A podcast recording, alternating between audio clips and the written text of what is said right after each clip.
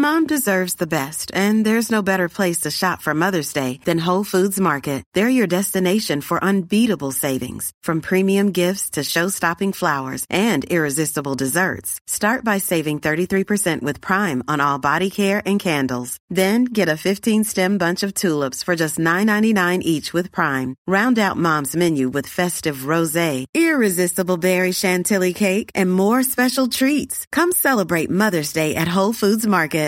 Flexibility is great. That's why there's yoga. Flexibility for your insurance coverage is great too. That's why there's United Healthcare Insurance Plans. Underwritten by Golden Rule Insurance Company, United Healthcare Insurance Plans offer flexible, budget friendly coverage for medical, vision, dental, and more. One of these plans may be right for you if you're, say, between jobs, coming off your parents' plan, turning a side hustle into a full hustle, or even missed open enrollment.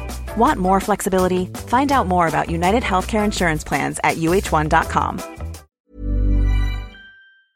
Hi, this is Billie Jean King. This is Marion Bartoli. I'm Mats Wilander. This is Mary Carillo. This is Pam Shriver. This is Yannick Noah. This is Sid Allen Simpson from Evanston, Illinois, on the shores of Lake Michigan, and you're listening to the Tennis Podcast.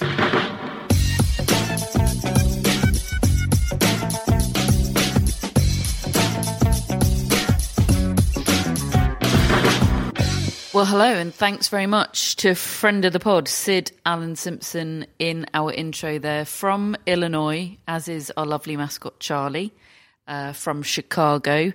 Uh, we've got another mascot. The recording of this day one Australian Open podcast was somewhat delayed because I have found a new hashtag tennis podcast pet. Um, and folks, it's a cat. I found a local cat to adopt I love her so much. Um, everyone thinks I've gone mad. David and Matt are looking at me with trepidation at the moment. They're like, what's happened to her? But I found a three legged cat with no tail, and I love her, and I want to bring her home. The Tennis Podcast Towers.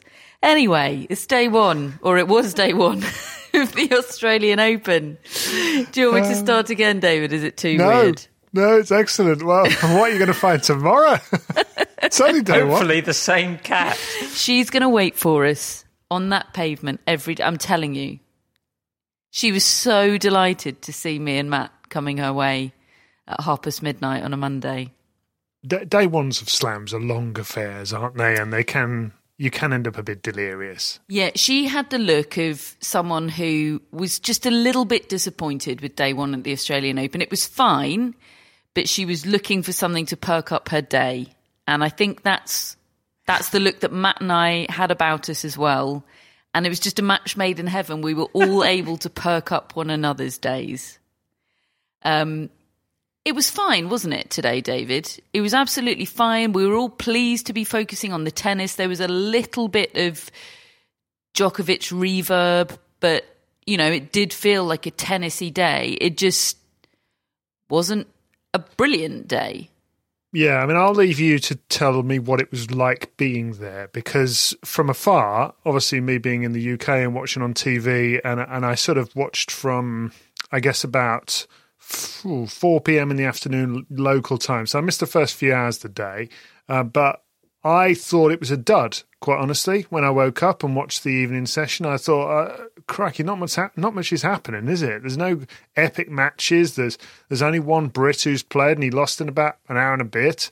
Uh, that was Cameron Norrie, and we'll get onto that later. But I mean, you know, I, I was underwhelmed really, and then I started to hear and read about some of your experiences of being there, of just sort of interactions with players and, and things you'd hit, heard and seen. And I realised at that point what a great thing it is that you are there because because actually it was a much more interesting day than I realised. That's how it came across to me anyway.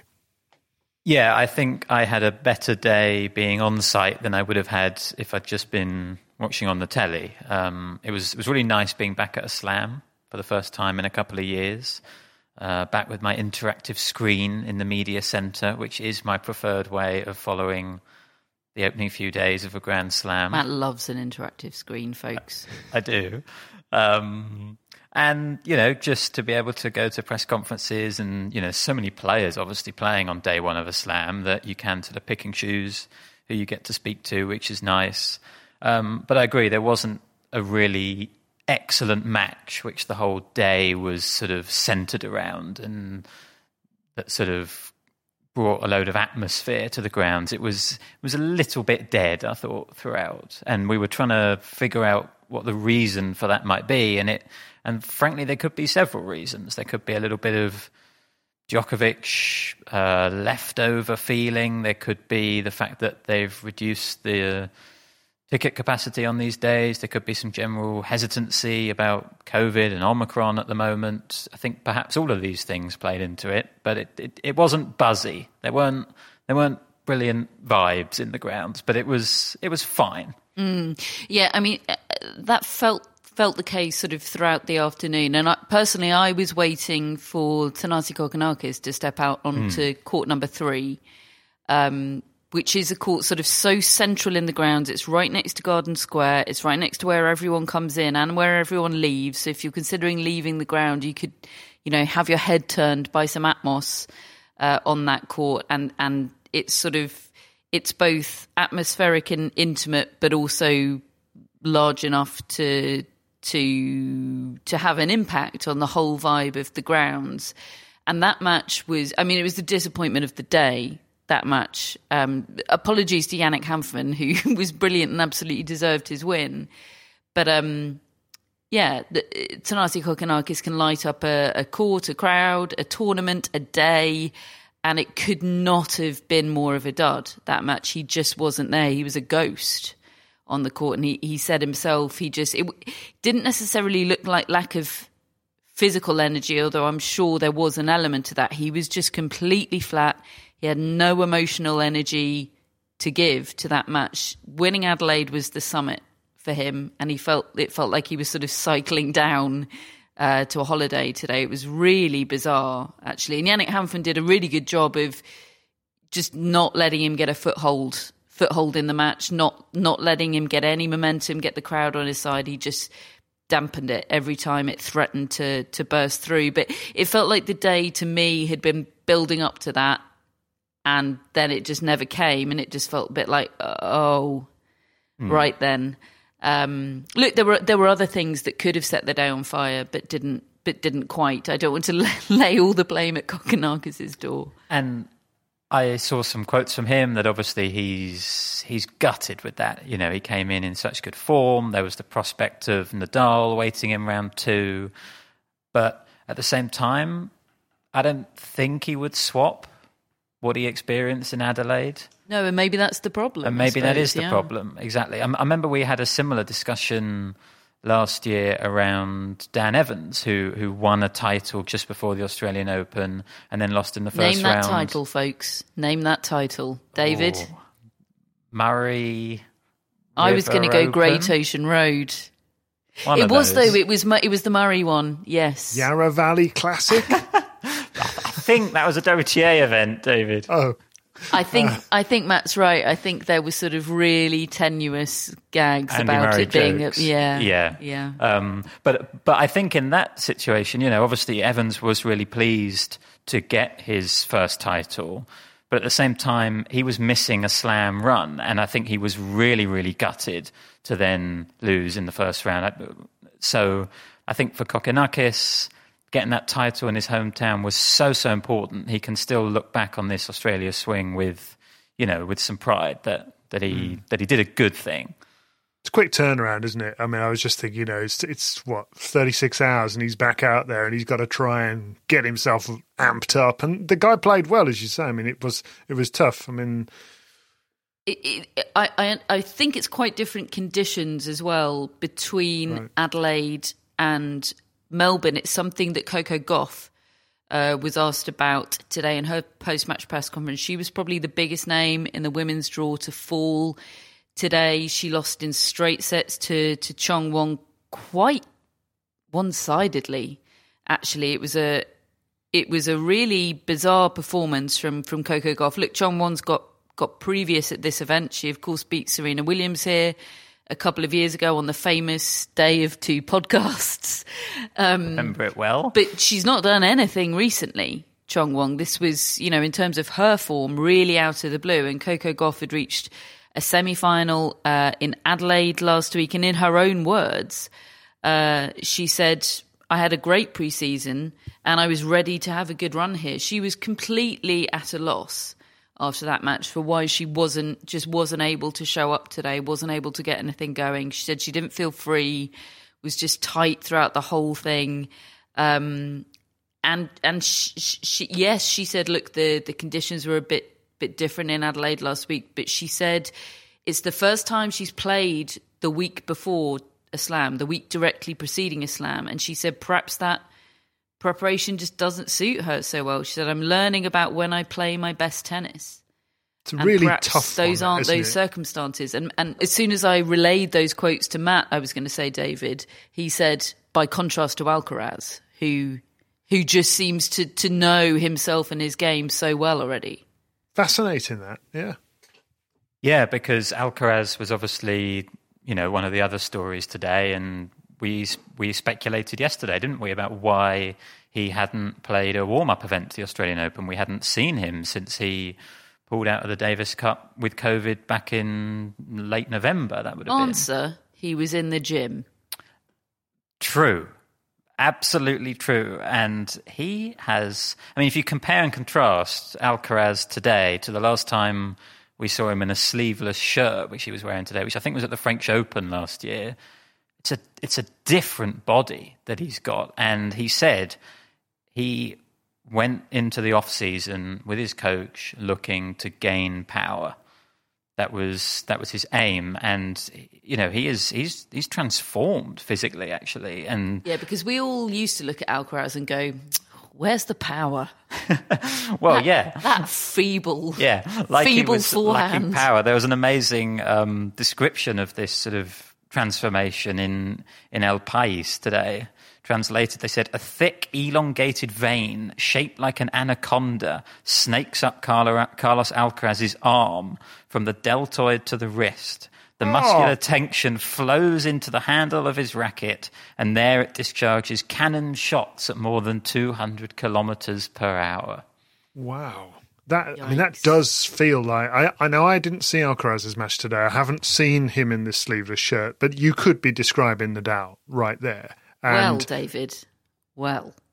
No, carry on. Carry on. Well, I'm just uh, marking the, people's cards for Nadal comments to come. All, all, I would say is that I do remember in the very, very formative stages of Nadal's career, from the moment I first saw him to the second time I saw him, the physical transformation he underwent of looking like a boy turning into, you know, a strapping young man and and he he did there was a transformation in him and i i i know I, do, I still feel slightly uncomfortable about making such throwaway, easy comparisons between the two, and I feel like that's unfair to Alcaraz and maybe not doing enough respect towards Nadal. But the, the, the parallels are so stark.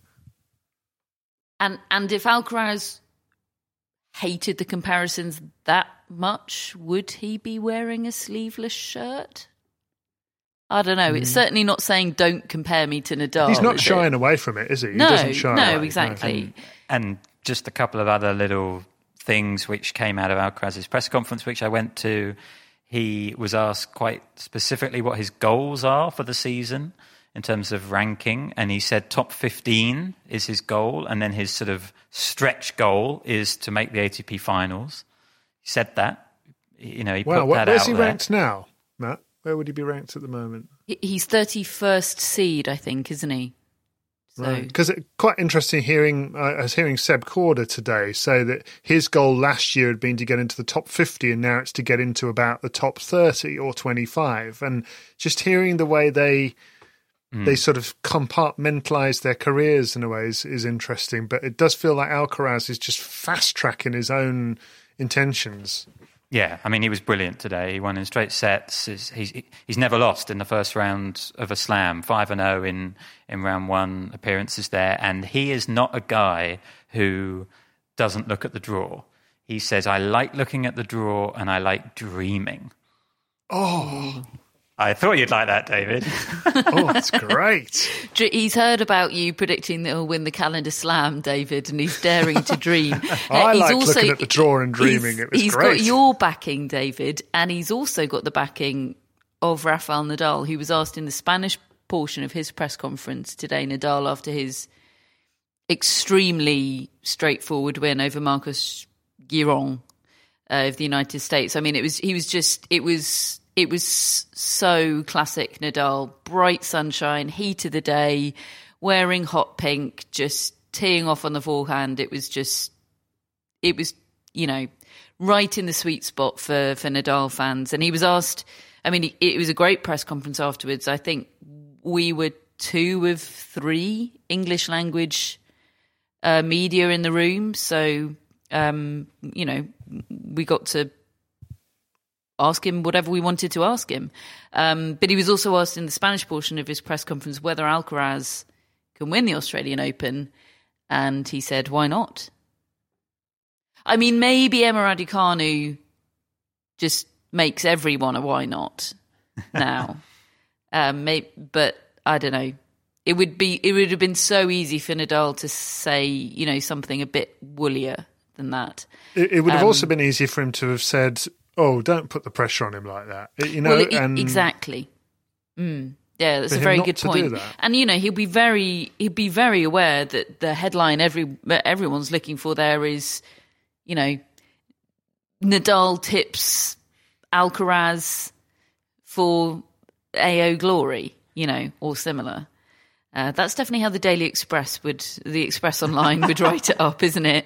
Law tips Alcaraz for calendar slam. That is coming. That would be Actually, no. accurate. I, th- I, think I think the Express would say uh, Nadal predicts extraordinary thing for Alcaraz. Click here to find out what. Yes, yes, you're right. They wouldn't give the game away in the headline. Um, so yeah, th- what else of a of Nadal and his press conference? He he gave a really a revealing interview to J- Jim Courier in his in his post match on court interview, and Matt and I both picked up on um, the fact that he revealed that the flare up of his foot injury, which we know is a is a sort of chronic injury that he's had throughout his career, um, but he referenced in his pre-tournament press conference that he'd been troubled by it for the last two years. Um, the first time, you know, we the public became aware of it was in the final set of his French Open match against Djokovic, of course. But he revealed that it had been troubling him long before that. Well, he revealed further in his interview with Jim Courier that it was immediately after the first lockdown at the start of 2020 that it began to seriously bother him. So I picked up on that in the, the press conference and said, "Do you think it was the the relative inactivity of of that lockdown that caused the flare up?" And he said, "Yes, yes." He said, "It is, it is, it is the true. That's the true That's the true." Um, which is one of my favourite uh, Nadalisms. Um, he said, he said after that lockdown, my knees had never been better um, but my foot was at its absolute worst, which is just so interesting, isn't it? And um, Matt asked him to to to rank this the difficulty of this comeback from injury among all his other many come comebacks from injury, which was a, a brilliant question.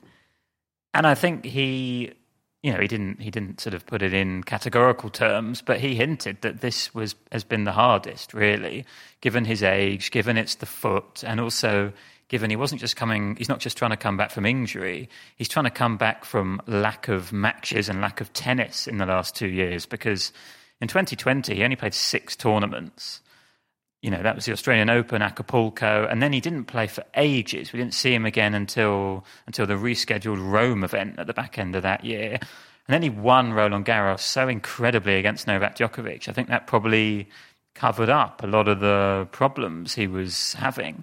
Um, and then obviously last year he didn't play much either. So he hasn't got the matches, the tennis in his legs, and because of the foot problem, he's not been able to practice as much either when he when he hasn't been playing tournaments. So you know all these things, his age now, have really contributed to this being this being a very different and difficult comeback, I think, for Nadal. So it's so pleasing that he is back and. You know, today obviously, you know, sort of eased his way into the tournament, but so many, so many nice trademark Nadal signs in the match. David, how are you feeling about your Karatsev to beat Nadal prediction, given that Karatsev hit 107 unforced errors in his match tonight. Uh, in five sets, he came through against Jaume Munar of Spain. I have to say, Matt and I went out to the new, uh, the brand new Kia Arena, which is a lovely court, to watch just a, a, small portion of that match. We actually had to retire back to the media room because it was a little bit chilly. Um, but we went out to watch the second set tiebreak, and the portion that we saw was just Karatsev being sublime, unplayable. I mean, he showed us, he showed us, he showed me variety that I didn't realise that Karatsev had. Quite, quite honestly, we saw everything from him. It was, it was beautiful. The set point alone was a highlights reel.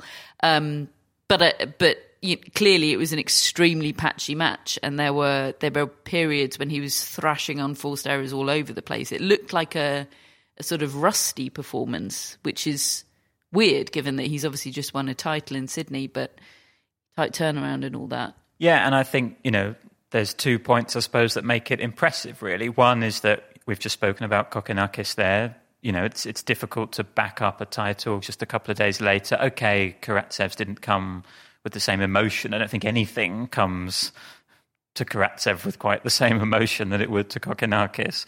But but also you know, he's defending a lot of points at the Australian Open. You know, if, if he if he was to lose in round one, that would that would set his career back quite a bit. I, I don't quite know what it would do to his ranking, but you'd have to think that last year's semi-final run here makes up a decent portion of his ranking points. So every match he plays here is going to have quite a bit of pressure on it, I think, as well. So for him to get through a match like that where he didn't have his best tennis, I suppose I suppose it's a good win in the end. You're trying to make David feel better. Are you sticking to your guns, David?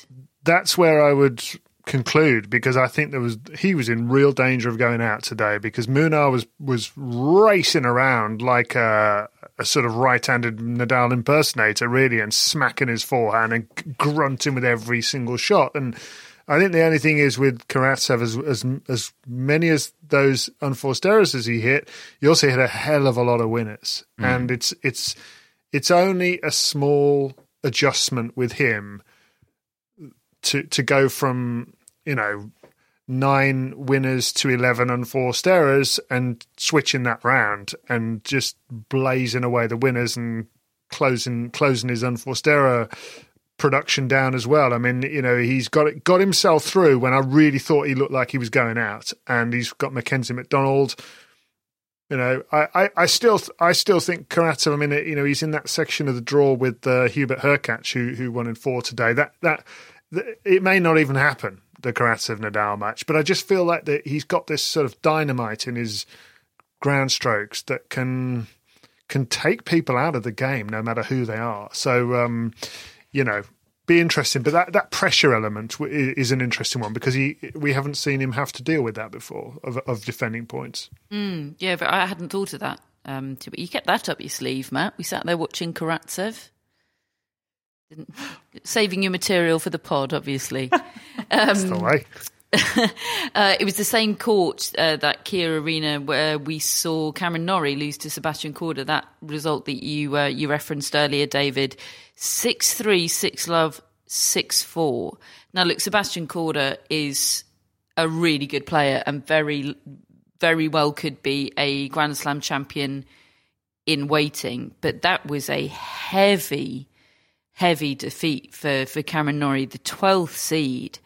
Um, and in, in, impress. He was a bit like Coco Gauff, really, really at a loss for why he played that badly. He was he was expecting to have a good tournament.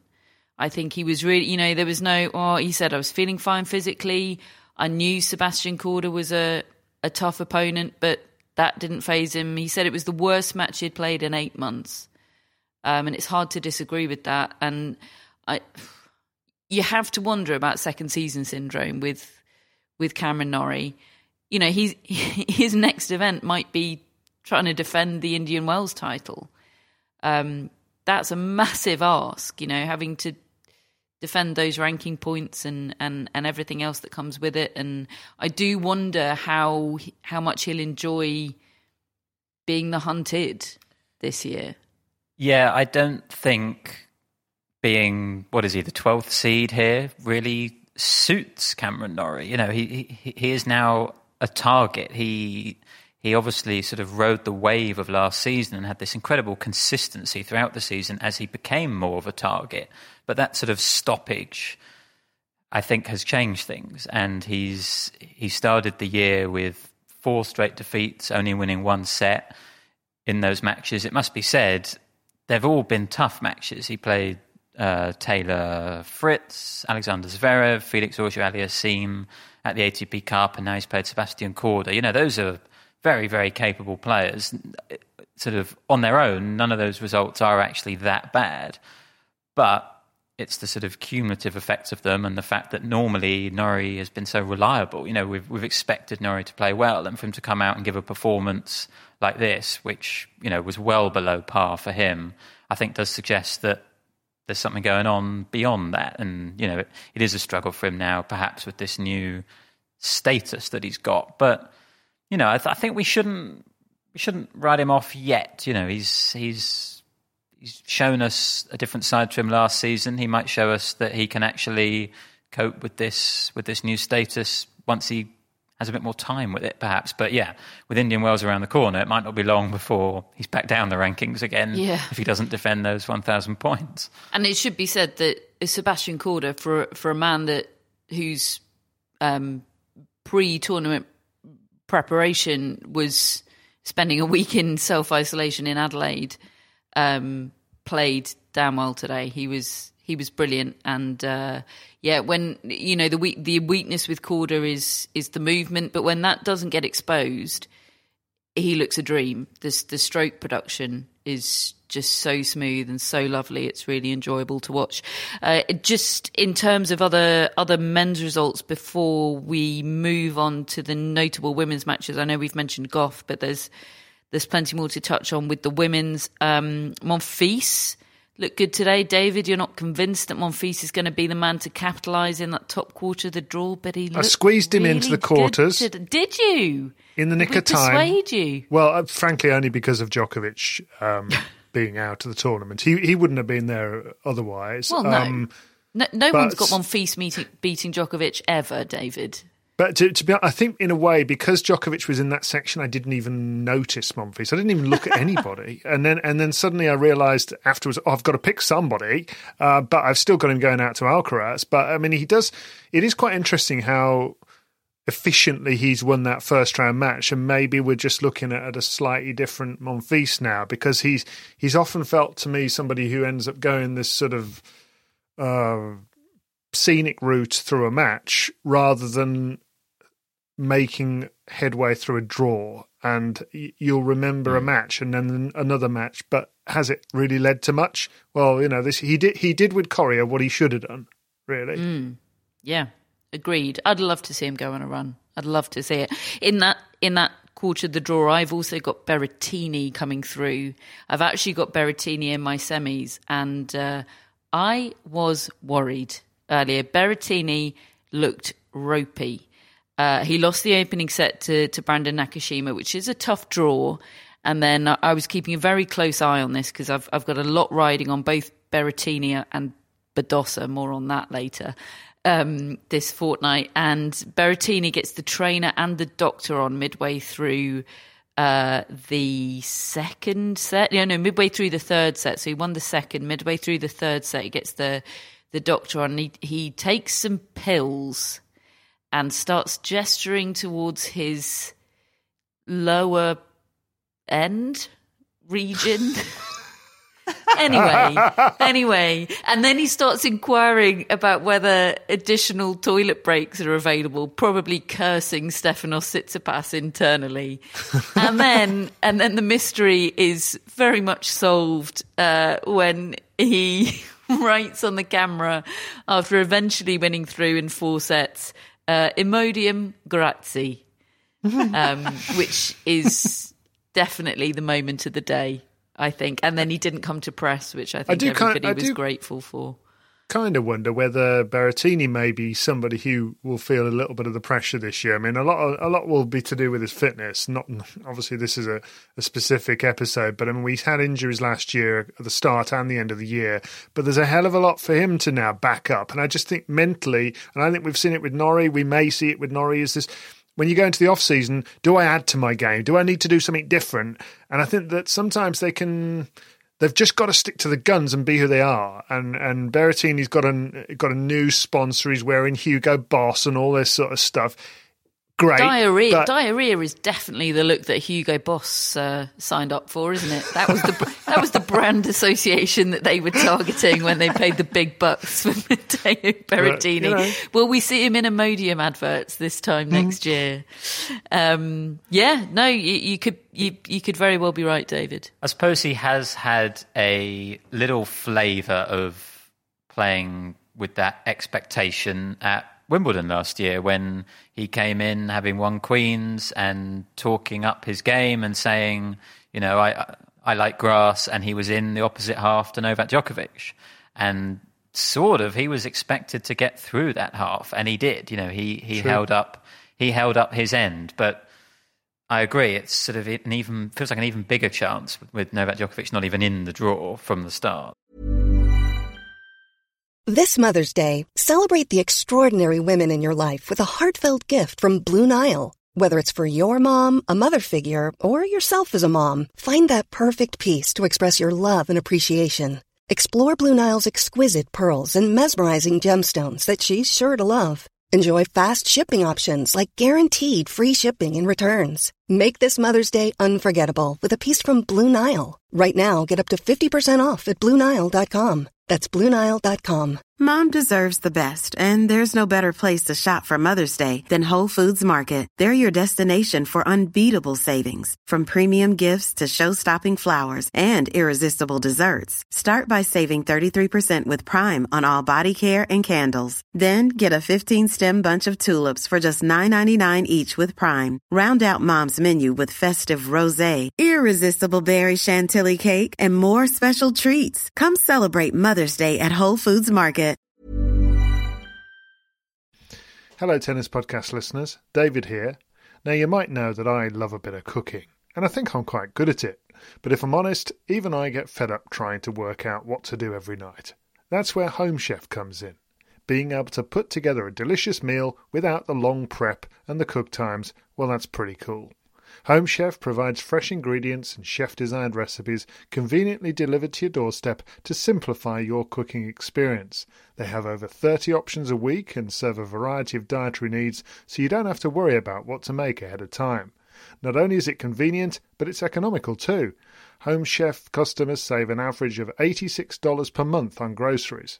Now, for a limited time, Home Chef is offering Tennis Podcast listeners 18 free meals plus free dessert for life, and of course, free shipping on your very first box. Go to homechef.com slash tennis. That's homechef.com slash tennis for 18 free meals and free dessert for life. You heard it right. So Berrettini, I've I've got semi final points riding on him. I need him to reach the last four. Badosa, I've got winning this thing. And when she went She to went break with it. when she went to break down uh, in the opening game to Ajla Tomljanovic, I was worried. And when she went off court, well, it, it, during many stages of a very edgy first set, I was worried. And then even after she won it, I was worried because she then went off to get her right thigh strapped to match her opponent, Tomljanovic, who came onto court with her right thigh strapped and took Paula Badosa's medical timeout as an opportunity to get her right thigh strapped even further. It was a right thigh strapping off. Um, now it, it, it's a. This is a little bit like um, Aslan Karatsev. There's two ways of reading this. You know, she still beat Ajla Tomljanovic, who's capable of some breathtaking tennis. She's just not capable of stringing it together consistently often enough. But she still beat Ajla Tomljanovic in, in her backyard, six four six love, with a bit of an injury. Um, that's pretty damn impressive. But she's got a bit bit of an injury, and I, that's not what I want in someone that I've predicted to win a title who still has to win six more matches to to to fulfill my dreams. Yeah, no, I think you've said it very well. I thought that the match basically just showed the difference between those two players. You know, they had similar baseline games a lot of the time. You know, some some really brilliant rallies, and Tomljanovic was more than a match for Badosa frequently with, with her own ground strokes. But the, the real heart of the match was the very end of, of the first set, the start of the second set. And Badosa won all of those games. You know, when it was tough, she was the one who didn't miss. She was the one who was able to compete harder, you know, just really looked like she wanted it more, I suppose. And she was the one that came through and ended up racing through the second set. You know, all of the all of the things we've learned about Badosa over the last year or so, I thought were evident in, in, in those moments today. But yeah, she was she was uncomfortable. It looked to me the way she was walking. She was mm. wincing a little bit. Of course, we don't know the extent of the injury, but it definitely has to be a concern.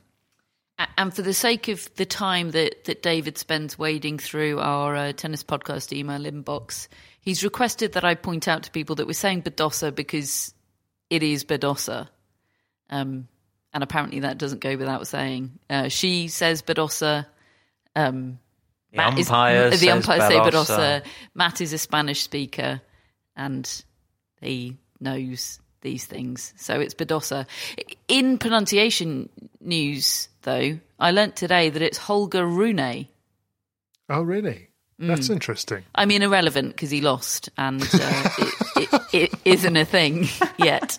He really thinks he's a thing, but he's not but just yet. Um, something we can point if, out. If and when to, he becomes a thing, it's Rune. We'll point it out to the New York crowd when they're shouting Rune mm. and people think that he's they're actually booing because mm. they, they yeah. thought they were going boo. And, no, Rune. And that's all both wrong. and he continues to have a cramping problem. Yes, he was cramping midway through a full ah. set. It really wasn't that warm today. He needs to sort that out. Anyway, um, yes, Badosa, you, David, watched her post match interview on the court, which you said was really lovely. Uh, Matt and I were petting our, our new cat at that point, so you'll have to fill us in. Yes, uh, after after I, I messaged to you uh, what a lovely interview was, you you you you messaged I love her, I thought you were talking about Badosa. Turns out you were talking about Robin, Robin. Three Legs. I've called her. I've called her Robin.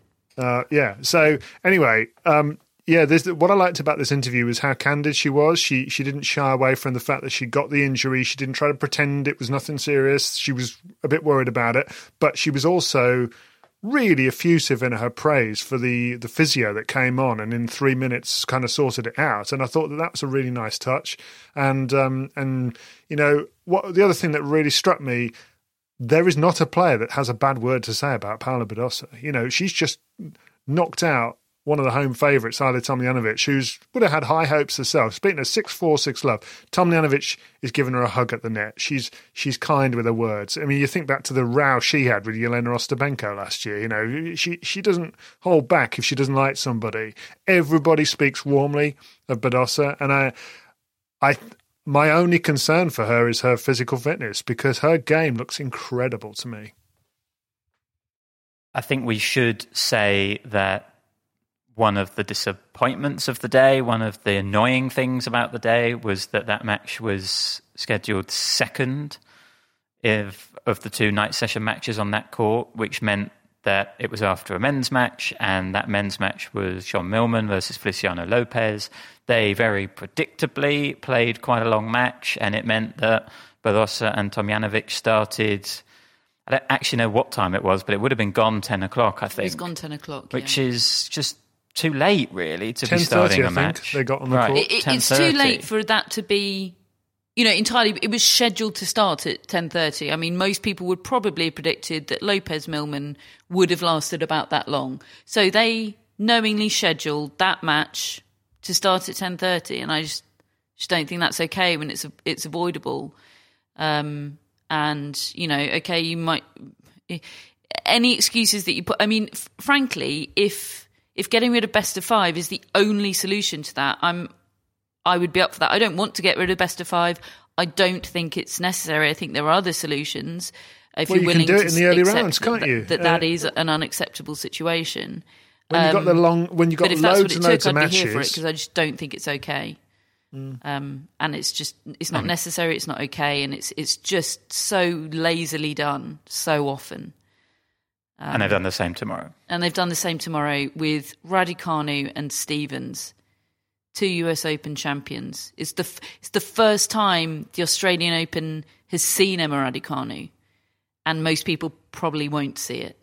Um, I, I it's mean, I suppose that's g- good for a British audience, but the truth is, it would have been good for a British audience if it had been the first match of the night session as well, wouldn't it? Mm. Yeah. And then you would have more likely got an atmosphere. And it, I did feel for Tomljanovic there. You know, she's she's out there in in a home slam in front of a handful of people. It, it's it's a real shame.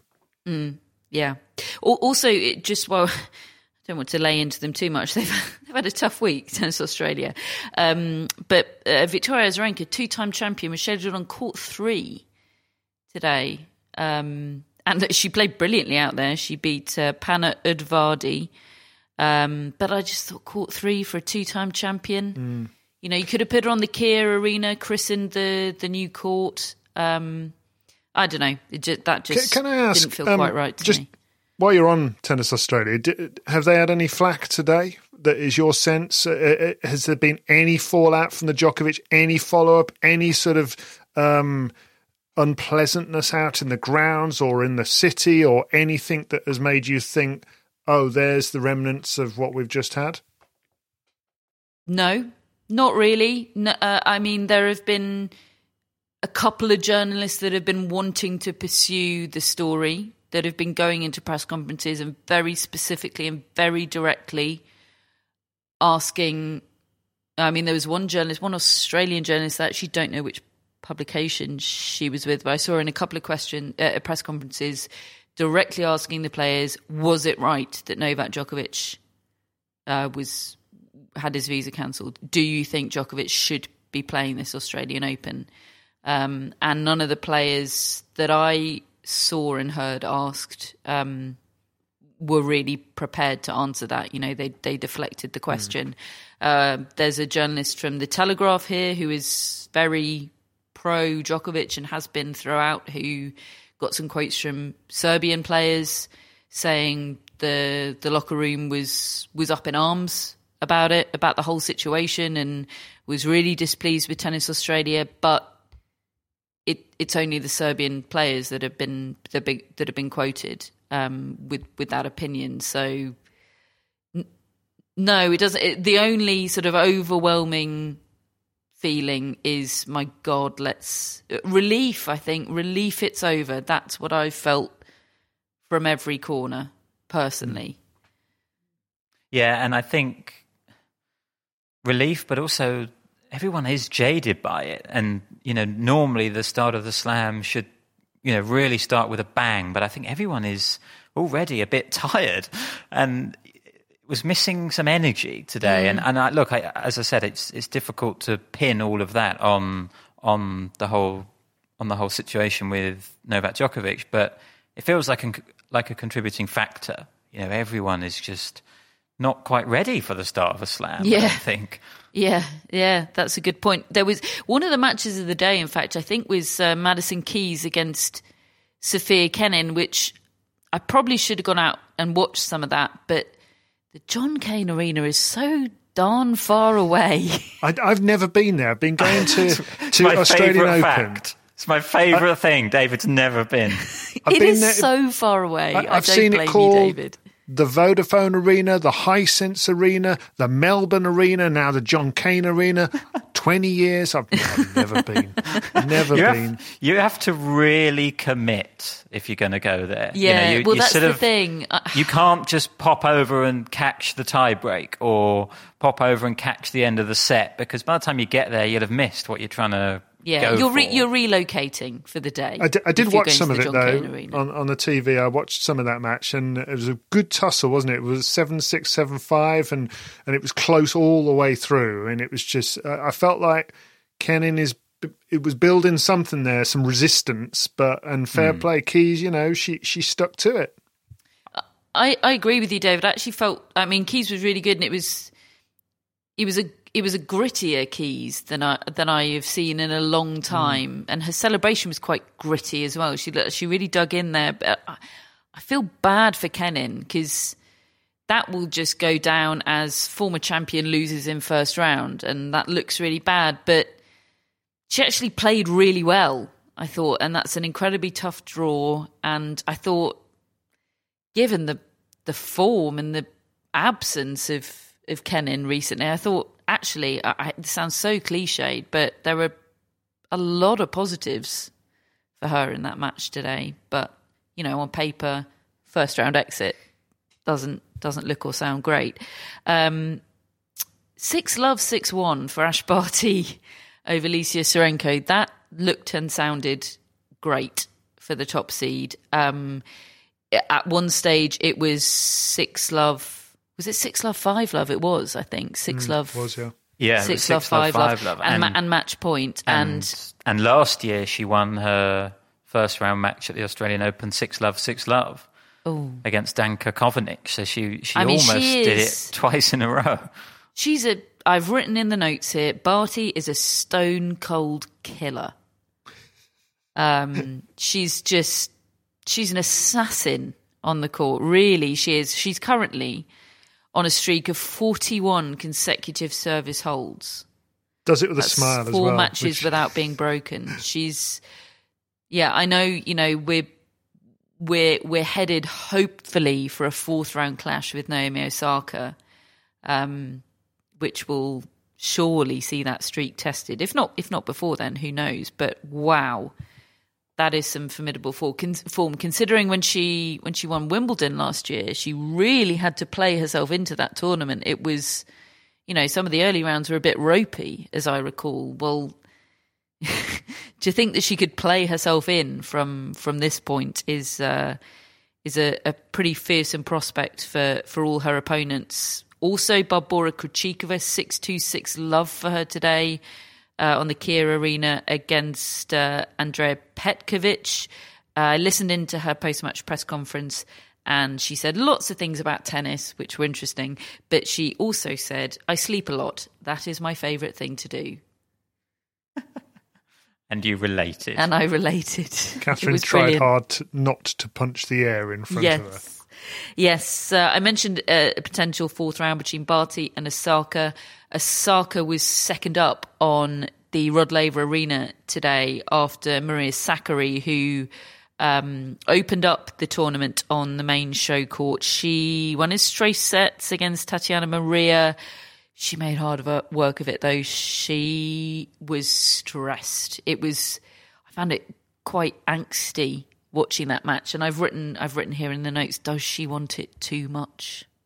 Hmm, possibly, possibly. She is a bit uptight when she plays, and she is very aware of that. Though you know, she wasn't particularly pleased with her performance. I think she was pleased to win, of course, but she said she survived was the word she used um, for her performance on the court. She described Tatiana Maria's game, saying she plays a really weird game in a good way which I thought was quite amusing. I guess referring to the fact that basically her backhand is a is a slice, a chip, and is a bit awkward.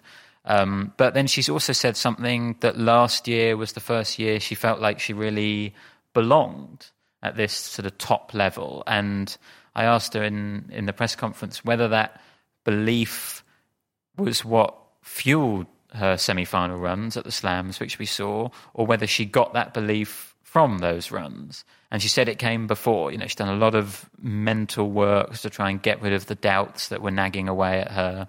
And she does feel like she's really made considerable progress over the last year.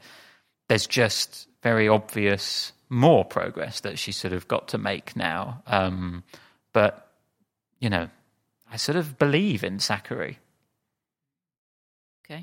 Okay. Yeah. I mean, okay. Um, I'll, uh, I'll put aside my angst. Oh no, don't because because it is it is a part of watching her. Yes, it is. It is, and, and as you say, she she's very aware of it, and it's Hmm. it's just part of the package, priced in, as one might say.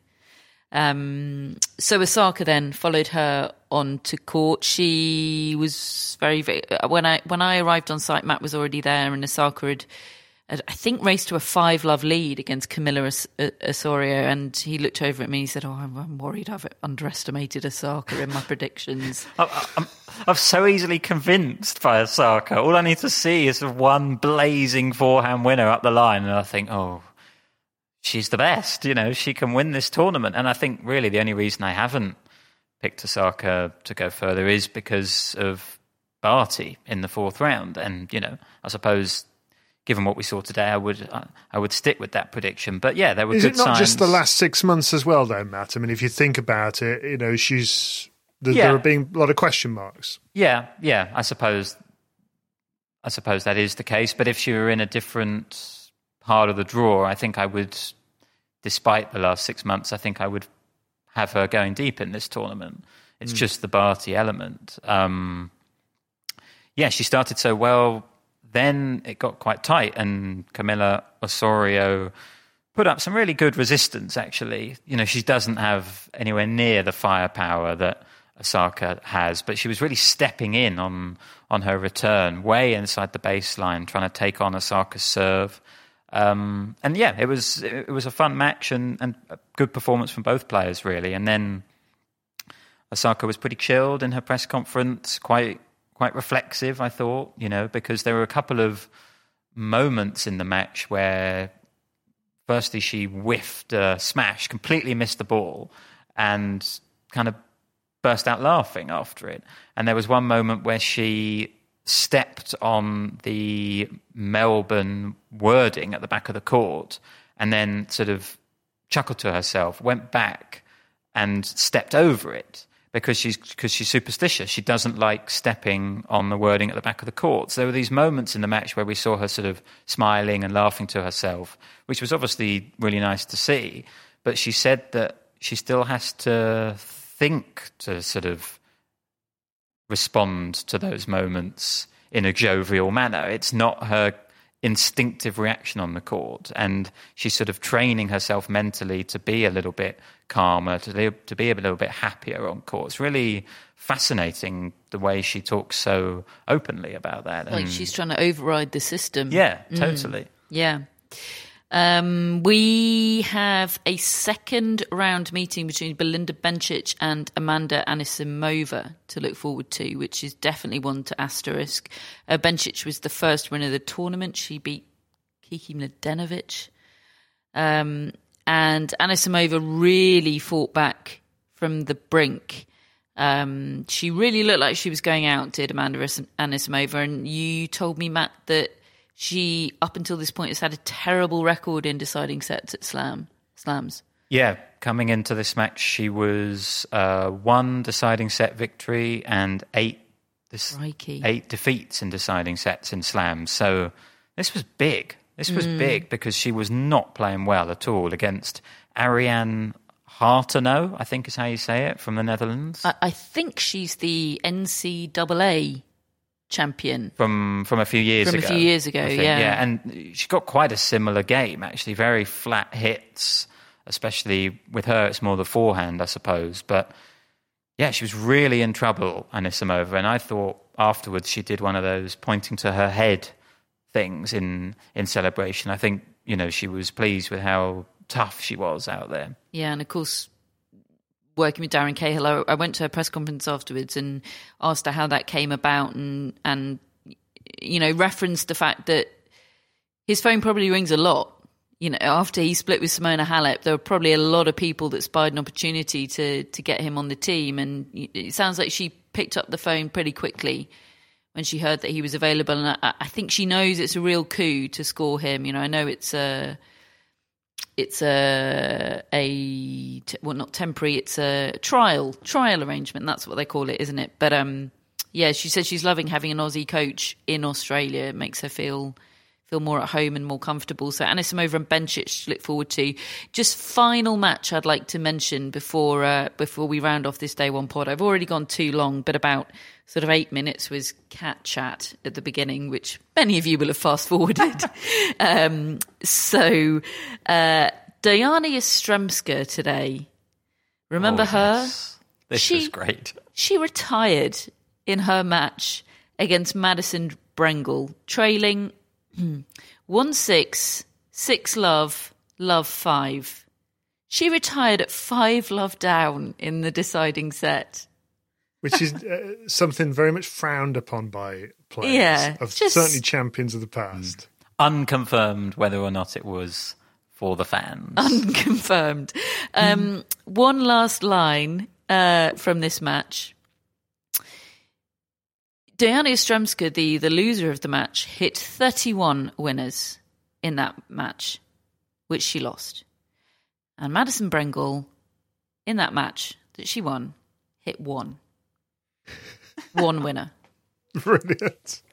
Um, and unfortunately, um, I- thought something to do with that stat would be a brilliant stat for the day. You know, has anyone ever uh, won a match with fewer winners than one, i.e., zero winners?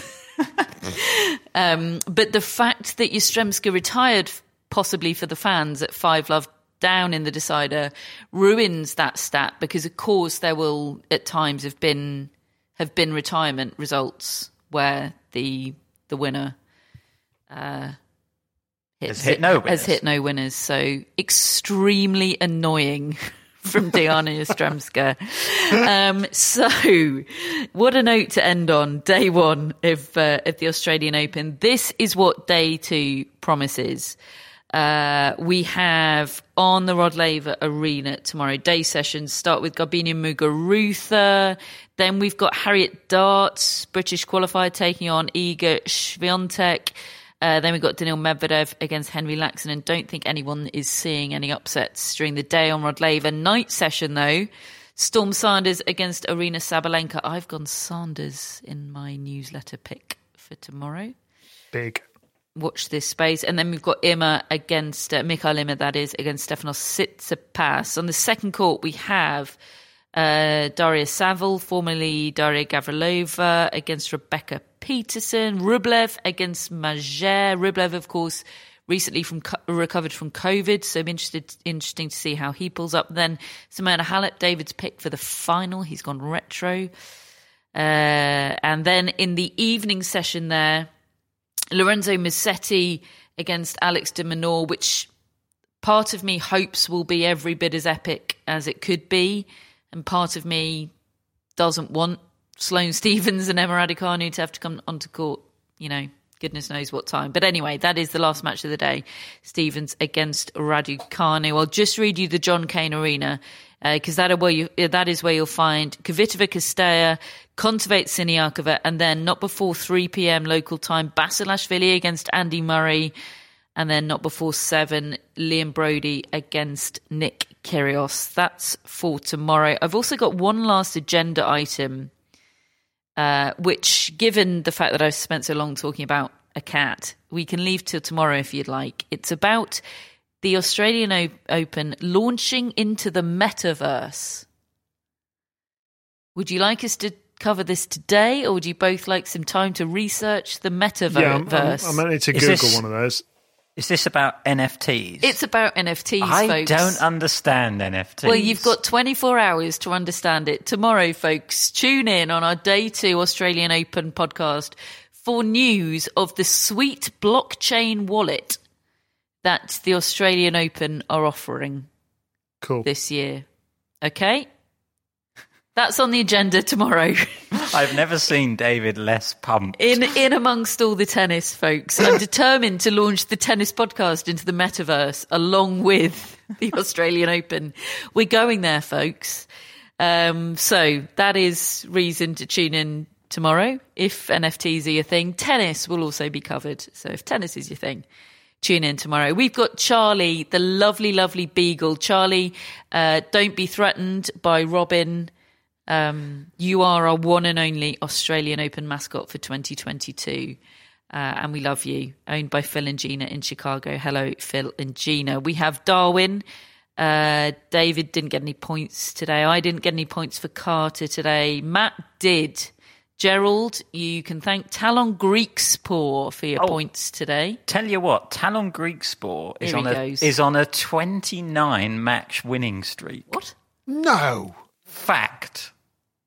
I mean, Heck. Who's he mostly playing? mostly at challenger level. Yeah. Has he been playing David? Mostly at challenger level. 29 and, times in a row. and he pulled out of his match against Nadal in Melbourne last week. to protect the winning streak. Well, wouldn't you? But yeah, he is cleaning up at the moment, and he took out Fabio Fognini today. Great win. Okay, sure.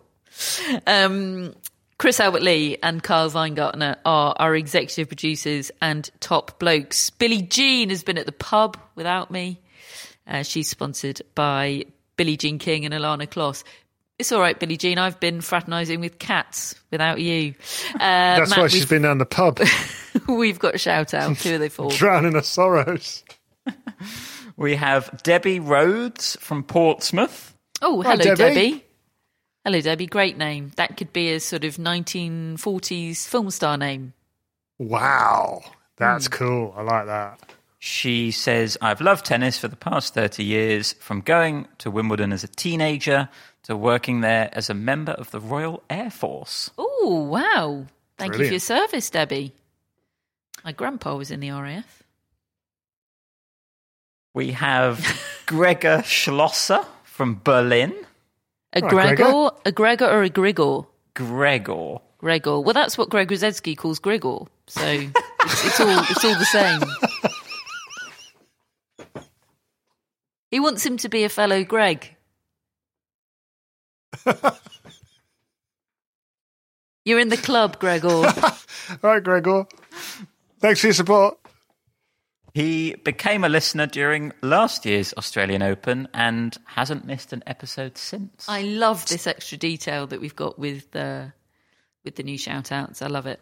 Thank you, Gregor. And finally, we have Taja Bayer from Seattle. Oh, Yes, I- I- Seattle, like my Seahawks.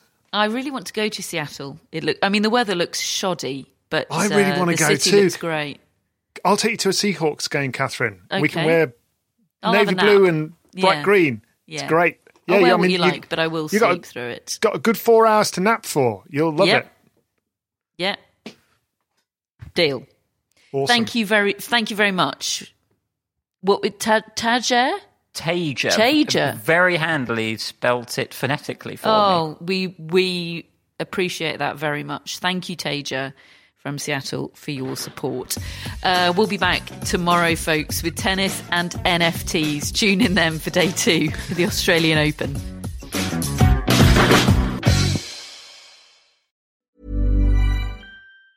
Hi, I'm Daniel, founder of Pretty Litter. Did you know cats tend to hide symptoms of sickness and pain? I learned this the hard way after losing my cat, Gingy. So I created Pretty Litter, a health monitoring litter that helps detect early signs of illness by changing colors, saving you money and potentially your cat's life. Pretty Litter is veterinarian developed, and it's the easiest way to keep tabs on your fur baby's health right at home. Go to prettylitter.com and use code ACAST for 20% off your first order and a free cat toy. Terms and conditions apply. See site for details. Planning for your next trip?